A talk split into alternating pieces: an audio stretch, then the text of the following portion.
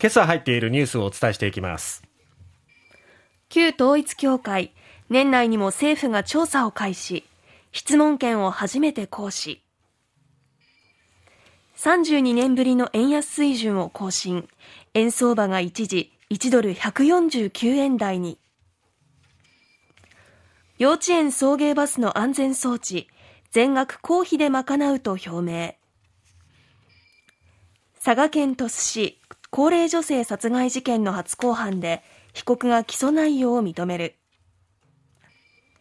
BTS メンバー兵役へ最年長のジンさんが入隊手続きに入ると発表。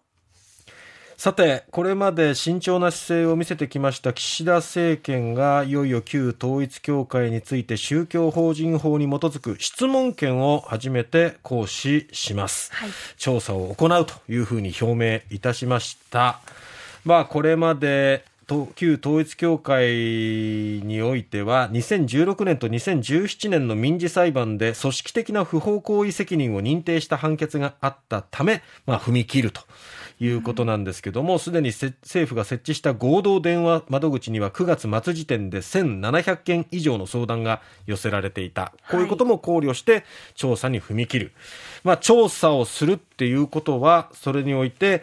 えー、法令違反などが確認された場合は、文化庁などの所管官庁が裁判所に解散命令を請求するかどうかを検討すると。で、解散を命令するということになれば、税制上の優遇を得られる宗教法人格が剥奪されるということになるわけですけども、はい、やっぱりこれまで慎重な姿勢を見せていたものをこうやって踏み切るっていうところの背景には岸田政権の支持率というものが急落している歯止めがかからないというところもあって、まあこうやって、えー、積極的に調査をやるんだっていう姿勢を見せるためっていうふうにもね、えー、まあ見られても仕方がないんですけども、ただ、やっぱりこの調査においては、切実な声があるわけですよ。はい、本当にあの、パフォーマンスで終わらせないでくださいっていう声がたくさんあるわけで、あの、本当に支持率を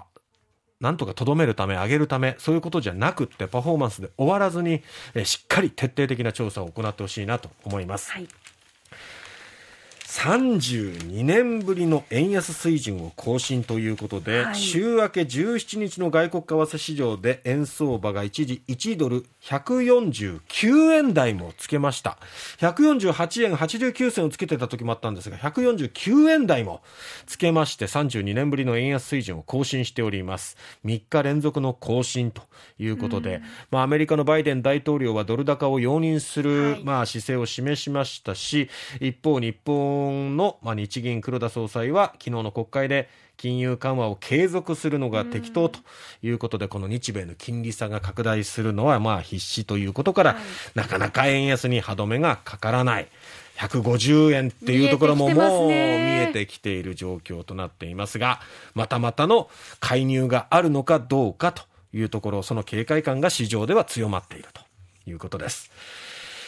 さて、続いては、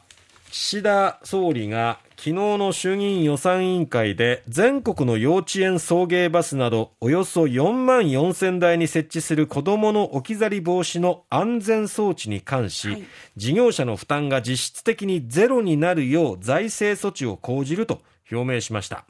えー、岸田総理は月内にまとめる総合経済対策に子どもの安心安全対策支援パッケージを盛り込む考えも示しました。もうなんか全部が支持率歯止めをかけるためっていうふうに見えてしまうところもあるんだけども。えー、義務化の対象となるのは幼稚園や保育所認定こども園などの送迎バスおよそ2万3000台や、特別支援学校のおよそ5000台。児童発達支援保護科護等デイサービスのおよそ1万6000台。えー、安全装置の使用は年内に国土交通省がガイドラインを作成するということであのもう二度と、二度起きてしまったこと、そして、うん、これ以上の、まあ、犠牲になる子供を増やさないために、はい、えー、こういったことはね、国を挙げて制度を作ってほしいなと思います。はい、さて、佐賀県鳥栖市で去年の9月面識のない女性当時の年齢79歳の高齢の女性を殺害したなどとして殺人罪などに問われた元長崎大生山口浩志被告の裁判員裁判の初公判が昨日佐賀地裁でありまして山口被告は全て間違いありませんと起訴内容を認め刑務所に入るため襲ったと説明したということです。